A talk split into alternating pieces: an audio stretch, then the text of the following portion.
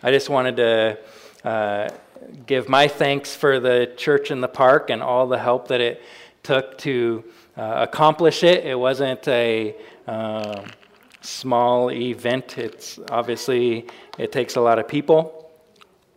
So we're just grateful for it. It was a great team. I don't think any one or two people were overly stressed that they had to do all of it to make it go. We had a great team of volunteers, from the ones that planned it and organized it. You saw them on the stage as part of the service, and we had a lot of people help with the setup, the food, and just it takes a team to pull off something like that. And then just to have a lot of people there was awesome, and just to see everyone there and just having a great time. And we plan to do that more often, and just have a great time. And just there's a lot of different ways you can do church and meet with the Lord, and you can do that outside at a place where normally it's just about fun. We claimed it for Jesus, and so had a great time doing that. And so we're thankful for all of you that participated and helped us to pull it off. And so I just bless you for that. I want to welcome those that are joining us on the live stream today, or in a few days you're watching the recording of this. We just pray that you would just learn and grow with us, and we're thankful for you joining us today. As I've thought about this message, actually for quite a while, I've thought about Psalms 23 and how you can break each verse down. There's only 6 verses. It's very popular Bible reading. I think if people never go to church, they know the 23rd Psalm from a lot of different, a lot of different places. We'll use it as a commemoration, or just all kinds of places, at weddings or funerals, or at all kinds of stuff. We read and know this psalm, and I've thought about at different times when to share it, when to begin a series like this, and just feel like this is the time. And so the next 6 weeks or so, we're going to be kind of digging into each phrase and kind of breaking it down and learning.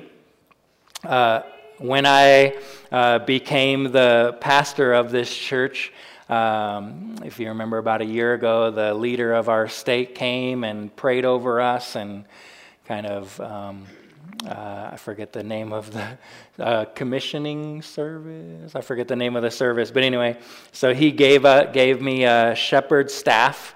And today's message isn't really going to get into it, but in the next couple weeks it will. But just as kind of a representation to show you, there's not any other occupation really in the world that would have a tool like this. It wasn't just a walking stick that they're like, oh, it'd be fun to have a hook on the end where we can beat people with it. Okay, but it has a purpose. There's a purpose to the hook and the point and the length and all that. And so we're going to kind of look at stuff like that just to see how, all of that has a purpose and what lessons can be learned from it. And hopefully it doesn't fall and crack me on the head during my sermon. But if it does, someone just come wake me up real quick. But just kidding. All right. There was a shepherd who owned many sheep and took good care of them in his pasture. However, not all the sheep took a liking to the plentiful feeding provided in the grassy sheepfold. One day, the shepherd noticed that one of his sheep was missing. Being a faithful shepherd, he scanned the fold for the sheep. Missing sheep was not an uncommon thing. Now and then, a renegade sheep would bolt the fold only to end up tangled in a bramble bush, upside down, or even worse.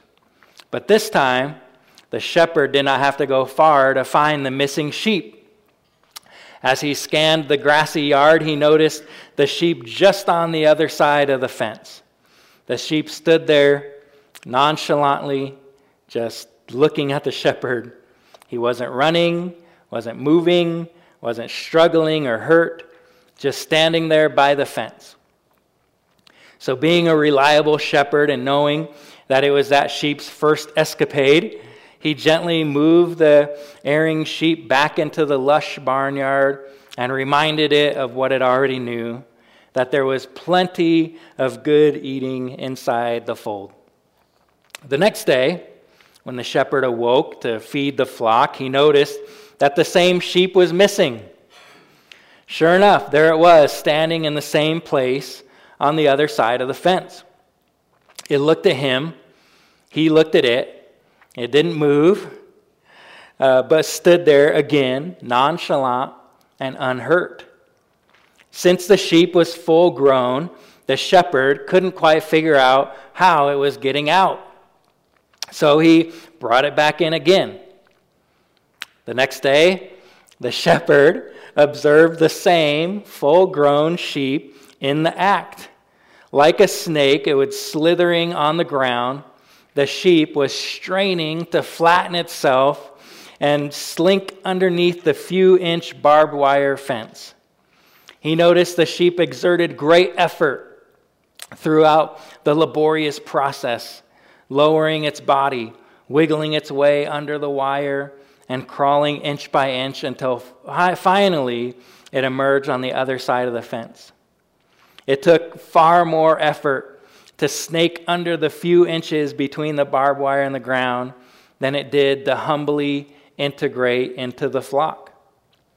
For days, the sheep did the same thing. And interestingly, it never ran away. It always stood just on the other side of the fence. It loved to crawl under the fence and just stand there, always near the sheepfold, but never in the sheepfold. The drawed crooper, they called it, which is an African word meaning fence crawler.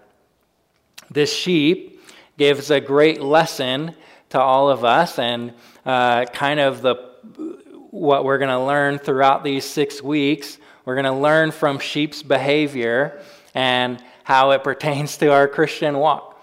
And this sheep, there's a few different lessons that we could learn. It was ornery and wanted what was on the other side of the fence that really was more dangerous than what was in the fence. And the shepherd wanted to protect that sheep and knew what's best for that sheep. But that sheep would do everything it could just to see what's over there. The grass is always greener on the other side, right? And so one of the more famous quotes or verses in the Bible, Isaiah 53, 6, it says, "We all, like sheep, have gone astray, each one to wander off to his own way." And that verse goes on to be a prophecy about Jesus laying down his life for his people, but it's one of the several times that God's people, us as believers, are related to as sheep, that we've all been like this one sheep. That God is there and he's done everything for us and we just kind of wander off and we've gone astray and he's bringing us back in to his fold. I've named this series, Our Lord, Our Shepherd, because my goal is for us to learn from the shepherd. He is our shepherd. Jesus is our shepherd, and we need to make him Lord and make him our shepherd. And what's that mean? We're going to look at that today. Just want to introduce the Psalm 23 in general. Life is a journey that each one of us could share all about our journey through life. We could start out where we were born. I was born in San Diego, California, in Balboa Military Hospital, a Navy hospital. And some of you could respond back that you were born in California or you were in the military or you were born into that lifestyle. One cool fact about it, I wasn't a military brat. Not that I'm not a brat. I probably am, according to my family. But anyway, I lived in the same house the whole 9 years that I was in the military housing under my, while my dad was in the military. We didn't get moved around a lot. He moved around before I was born. But in the neighborhood that I grew up at, it was in Navy housing, and each house, to live there, you had to have 2 or more children. So if you could imagine 20 houses or more in the neighborhood in that block, and they all had at least 2 kids. So we could go outside at any given time of day, and there was always someone to play with. A lot of times in the afternoon and evenings, there would be 100 kids out there, it seemed like. Just a lot of things happening and just a lot of fun, a lot of good memories of that. We could share about how we were raised, where we were raised, what our family did. My family moved to Spokane, Washington when my dad retired from the Navy. I was 9 years old. They've lived there ever since. I was raised in church. And some of you can relate to the different areas and different ways in which I was raised, and we could have a good time, kind of going back and forth and all about our life and what's been happening and how, you know, we've got to this point, right? Choices and decisions take us down various paths to where all of us have ended up in this room on September 3rd, 2023, right, at this moment. And soon, someone will move away, and others will move in, or something will happen, and life's journey continues to go on. King David wrote many psalms about his life.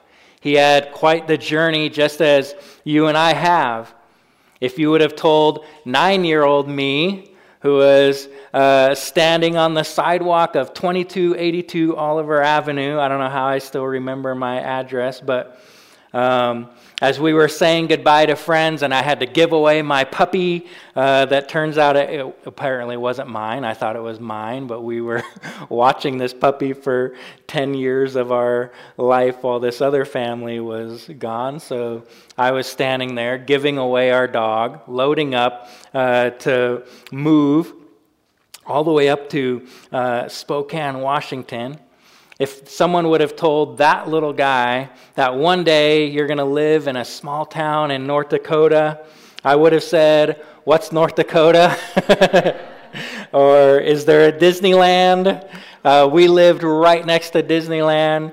I found my house on the map, and I was going to try to show you a picture. We literally live right on the ocean. I could go to the corner of our block, and you could look out and see nothing.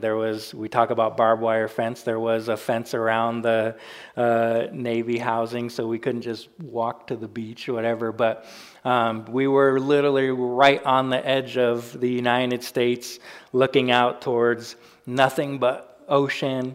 And it was a really fun time, but we were also really close to Disneyland, the San Diego Zoo, Wild Animal Park, SeaWorld, all of those things. And when I got to Spokane, Washington, I thought it was a big city, and they have no Disneyland either, no zoo. They do have a small amusement park, but it's like an hour away anyway. So I'm not disappointed living in Carrington without a Disneyland, because I was disappointed in Spokane not having a Disneyland when I moved there. Anyway, but life moves on. Life is a journey. David writes this psalm later on in his life after he has become king. If you remember, David worked as a shepherd when he was younger, and Charles Spurgeon, a famous pastor, said of this psalm, "I like to recall the fact that this psalm was written by David probably when he was a king. He had been a shepherd, and he was not ashamed of his former occupation." In biblical times, and we study that we see it in the Christmas story, that the shepherds were kind of the low social class, right? But they weren't bad. It wasn't bad to be a shepherd. In fact, David learned a lot from it, and he wasn't ashamed to recall that and write several different psalms that include images and analogies to his shepherd life. And so this is kind of his main one. He's not ashamed to share what he's learned as a shepherd and how it pertains to God and the spiritual truths that are found there that he writes about. And so the 23rd, so we're going to learn and grow from these truths that he wrote about. So the 23rd Psalm is often memorized. It's often read at funerals, commemorating a life and bringing comfort to the grieving. It is a hymn of reflection. It's a declaration of spiritual truths. I would like us to read it together, and in these short 6 verses, we will discover deep, deep spiritual truths that we're going to learn about in the coming weeks. On the screen, if you'll read along with me, this is the New American Standard Bible version. Sometimes I have you read or put up there from the New International Version. But I think most of us, if we've memorized it, have come from this. This is more like the King James version that we've all probably memorized and heard it read from. So let's read it together, will you? The Lord is my shepherd, I shall not want.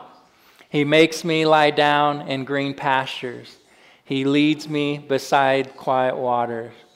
He restores my soul. He guides me in the paths of righteousness for his name's sake. Even though I walk through the valley of the shadow of death, I fear no evil, for you are with me. Your rod and your staff, they comfort me. You prepare a table before me in the presence of my enemies.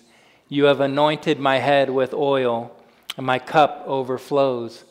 Surely goodness and loving kindness will follow me all of the days of my life, and I will dwell in the house of the Lord forever.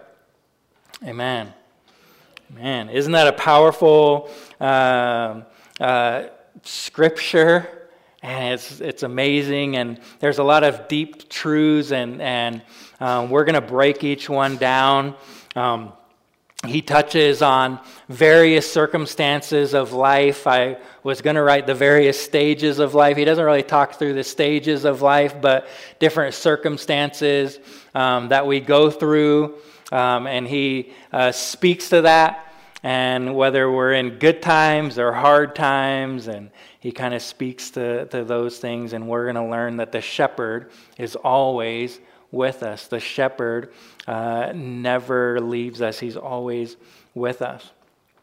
When we declare God as our shepherd, when we say the Lord is our shepherd, we realize that he is everything that we need, that we lack nothing. When the Lord is our shepherd, he gives us rest. When the Lord is our shepherd, he restores our soul. When the Lord is our shepherd, he leads us. When the Lord is our shepherd, we need not fear. He is with us. When the Lord is our shepherd, we will live with him forever. These are the 6 topics of the next several weeks that we're going to dive into. As we have read these, how many of you would say, man, I need to learn to rest? Okay?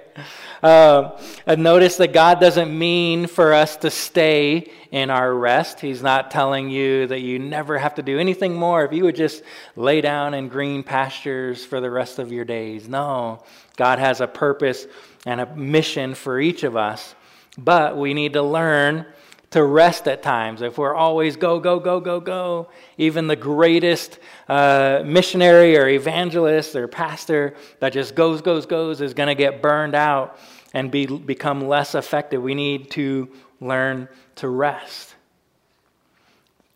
He restores our soul. How many would say, man, my soul needs restored? Okay?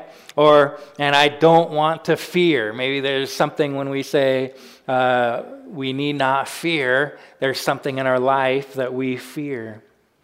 Okay, so in the next several weeks, we're going to look at each of these, and I pray that you will grow in these areas to be the best sheep that you can be. Everybody say, bah. I didn't think you would, but instead of saying amen, we'll say, bah. All right, so the first phrase we're going to get into, the Lord is my shepherd, and we're going to pause right there. We didn't get very far into the psalm before stopping. Yes, we're going to stop and take a moment to kind of break down this statement. The Lord is my shepherd. It's not just an introductory to this amazing poem or song, but it's a statement that we need to make, that when we do, then everything that follows is going to become big in our life, and we're going to learn and grow from these principles. Who is the subject in this phrase? I don't know if I have any English teachers, but when we use the phrase, the Lord is my shepherd, who is the subject in this phrase? The Lord, right? God. And what's his title? I don't know if that would be a pronoun because I was terrible at English, but what's the Lord or God's title in this? Shepherd, right? Okay, and whose shepherd is he? Mine. Thank you. I'm glad you all spoke up on that one because that's huge. That's big. Okay? The relationship described is between who? The Lord and me. The shepherd and me and God. So that makes us sheep. That's why we made the joke of saying bah. Okay? We as believers are described as sheep again by David in Psalms 100 verse 3, and also by Jesus in John chapter 10. And there's other places too. Peter in 1 Peter 5, I think it is. Other Psalms. There's just several different places in the Word where the analogy is used. And as we are followers of Christ, sheep are followers of the shepherd. So before we get into the characteristics of what the shepherd does, first, I want to look at the responsibilities of the sheep. Before the good shepherd can provide for us, can feed us, or give us rest, we must follow him. He cannot lead us if we are not willing to follow. I put that in bold. I put it in an underline. I don't know if God was just speaking to me about it, but I think it's to encourage you guys as well, that we must follow him. And he can't lead us if we're going to keep climbing under the fence and doing our own thing, right? And then coming back and say, well, God, I thought you were going to always be with me. Oh, if we're the ones climbing away, if we're not allowing him to lead us, he can't do it. He cannot lead us if we're not willing to follow. Some of these responsibilities of the sheep, three of them, and they're up there to help you follow with me. First, the responsibility is to submit. And that's sometimes hard for us as humans, all right, just as people, to be submissive. Sheep are meek and timid creatures. They rarely survive on their own, unable to protect themselves. They don't really have a great, part of their body or characteristic or whatever that causes them to be good at defending themselves. They don't have horns. They don't have, claws. They don't have the protective features that other animals may have. They thrive with a shepherd. A sheep that lives entirely by its shepherd's help, protection, and care will thrive, and we must submit to his leading. It takes humility. We must recognize in ourselves that we cannot survive on our own. It takes meekness. And sometimes when I hear the word meek or meekness, it sounds too close to being weak or a weakness. And so we feel like, well, meek must mean, you're weak and you can't do anything on your own. No, that's not what that means. Being meek is having a gentleness of spirit. It's a disposition of ourself in which we accept God's dealings with us as good, and therefore, without disputing or resisting. We're recognizing that we're going to put ourselves in under God's leadership and allow Him to deal with us, and that it's going to be good, even though sometimes, it might hurt or not be what we think is good for us. I guess we could say it that way. We're going to submit to the Lord. We need to let the good shepherd shepherd us. I was trying to find the song. I know there's an old song that one line of it says, "Shepherd, come shepherd me, lead me, help me." But we have to be submissive to Him and allow Him to shepherd us. You get that? So submit. The second responsibility of the sheep is to stay. Stay. Similar to submitting is that the sheep need to stay with the flock. I don't know a lot about sheep, but I know that they're dumb and they don't do much on their own. They tend to wander off, and when they wander off, they can't find their way back. They just keep walking and going, right? And they're not smart enough to remember where the flock is, and they suddenly they'll find themselves in danger. In fact, one of the earliest references, and I quoted it earlier, to us being like sheep is found in Isaiah 53:6. We all like sheep have gone astray. Everyone has turned to his own way. Isaiah goes on prophesying that Jesus' death would save us.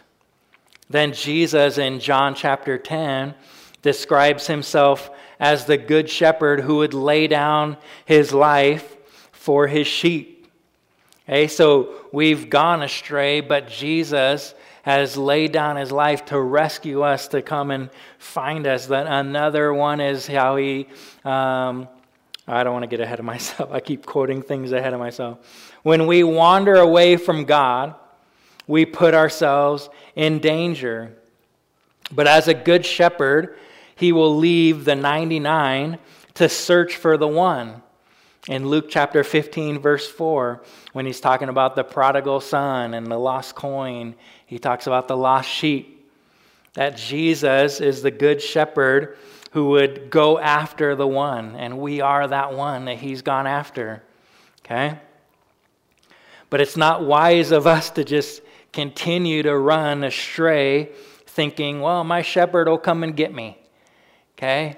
We can't test him like that because there's another one out there that's prowling around looking for lost sheep. So not only is the good shepherd looking for you, but the enemy is looking for you. In 1 Peter 5, verse 8, says that he's out there prowling around, looking for someone to devour. He's looking for a sheep that's lost, and he's going to devour them. And it's obviously talking about the enemy, the devil, right? We must stay near our shepherd. And third is a very powerful responsibility, and we could... do some teachings just on this principle alone, but we need to recognize the shepherd's voice. Sheep know their shepherd. We must know our shepherd. Jesus tells a parable in John 10 about the good shepherd, and I'm not going to read the whole entire chapter, but you should someday. But Jesus is teaching that false teachers are going to come, okay, and they're going to try to lead the sheep astray. The sheep will flee because they don't know and they don't recognize that stranger's voice. The good shepherd will lead his sheep away from danger, and they will follow the good shepherd because they know his voice. Verse 10 of John 10 is the famous one that the thief comes only to steal, to kill, and to destroy. The stranger that comes to the flock only comes to take the sheep and to destroy them. In our life, the thief here is our enemy, the devil, who comes to try and take us out, to try to destroy us. He spews lies and condemnation. And it's of utmost importance that we know so we can recognize our good shepherd's voice. Pay no attention to the lies of the enemy. Pay close attention to the good shepherd. The enemy's going to condemn you for your past. He's going to bring up the things that you've done wrong. And he's going to constantly try to get you to stray away from the Lord, the good shepherd. The good shepherd, our God, when we've asked forgiveness, when we've repented of our ways, God never remembers those again. So when lies come up in your mind and your thoughts of what you've done in the past that should try to get you away from the Lord and away from the shepherd, you should know God is not going to condemn you and bring those things up. That's not the voice of God. That's the voice of the stranger, and you need to run from that. Stay with the good shepherd. Learn his voice. George Wood, he's passed away now, but he was the superintendent of the Assemblies of God for the entire world. And he wrote a book about all of the Psalms. And in the one about Psalms 23, I'll give you a couple quotes of his. But pertaining to this moment, when the Lord is my shepherd, he personally interfaces with my life in the occupational role of shepherd, provider, guider, protector, healer, keeper, shearer, searcher, nurturer, and defender. When we declare the Lord our shepherd, when we stay close to him, okay, when we know his voice, we get all of the benefits of being part of his flock. All of these things that a shepherd does will be done to us, for us, right? When the Lord is our shepherd. The second phrase, part of this verse, is I shall not want. The Lord is my shepherd, I shall not want. What is implied here is I have everything that I need. So some versions of the Bible will say it that way. The Lord is my shepherd, I have everything that I need. Our shepherd provides for all our needs. We may not have everything that we want, but we have everything that we need. Another line from George Wood says, our appetites and our thirst for happiness, for plenty, for health, fulfilling relationships, and things may prompt us to say, I want, I must have, I cannot do without. But only the good shepherd, however, can meet our deepest needs. Did you know that two of the most famous verses in the Bible that people will often quote were based on this lesson? Seek first the kingdom of God, and all these things will be added to you.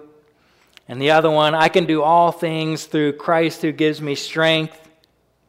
We often will quote those and maybe a little bit, out of context. You hear a lot of athletes will say, I can do all things through Christ. But really, what God is getting at in teaching us these is Jesus promised that when he was teaching about not to be anxious, not to worry, that God will supply our needs. That's found in Matthew 6:26. He says, "Look at the birds of the air. They do not sow, nor reap, nor gather into barns, and yet your heavenly Father feeds them." And in verse 28, he says, "And why are you worrying about clothing? Observe how the lilies of the field grow. They do not toil, nor do they spin. Yet I say to you that not even Solomon in all his glory clothed himself like one of these." Verse 30, "But if God so clothes the grass of the field, which is alive today and tomorrow is thrown into the furnace, will he not much more clothe you, you of little faith? Do not worry then, saying, 'What will I eat? What will I drink? What will I wear for clothing?' For the Gentiles eagerly seek all of these things. For your heavenly Father knows that you need all of these things. But seek first his kingdom and his righteousness, and all these things will be added to you." When we seek God, when we follow the shepherd, when we submit to him, all of these things, all our material, physical needs, as well as our emotional needs, our spiritual needs, God will provide all of them.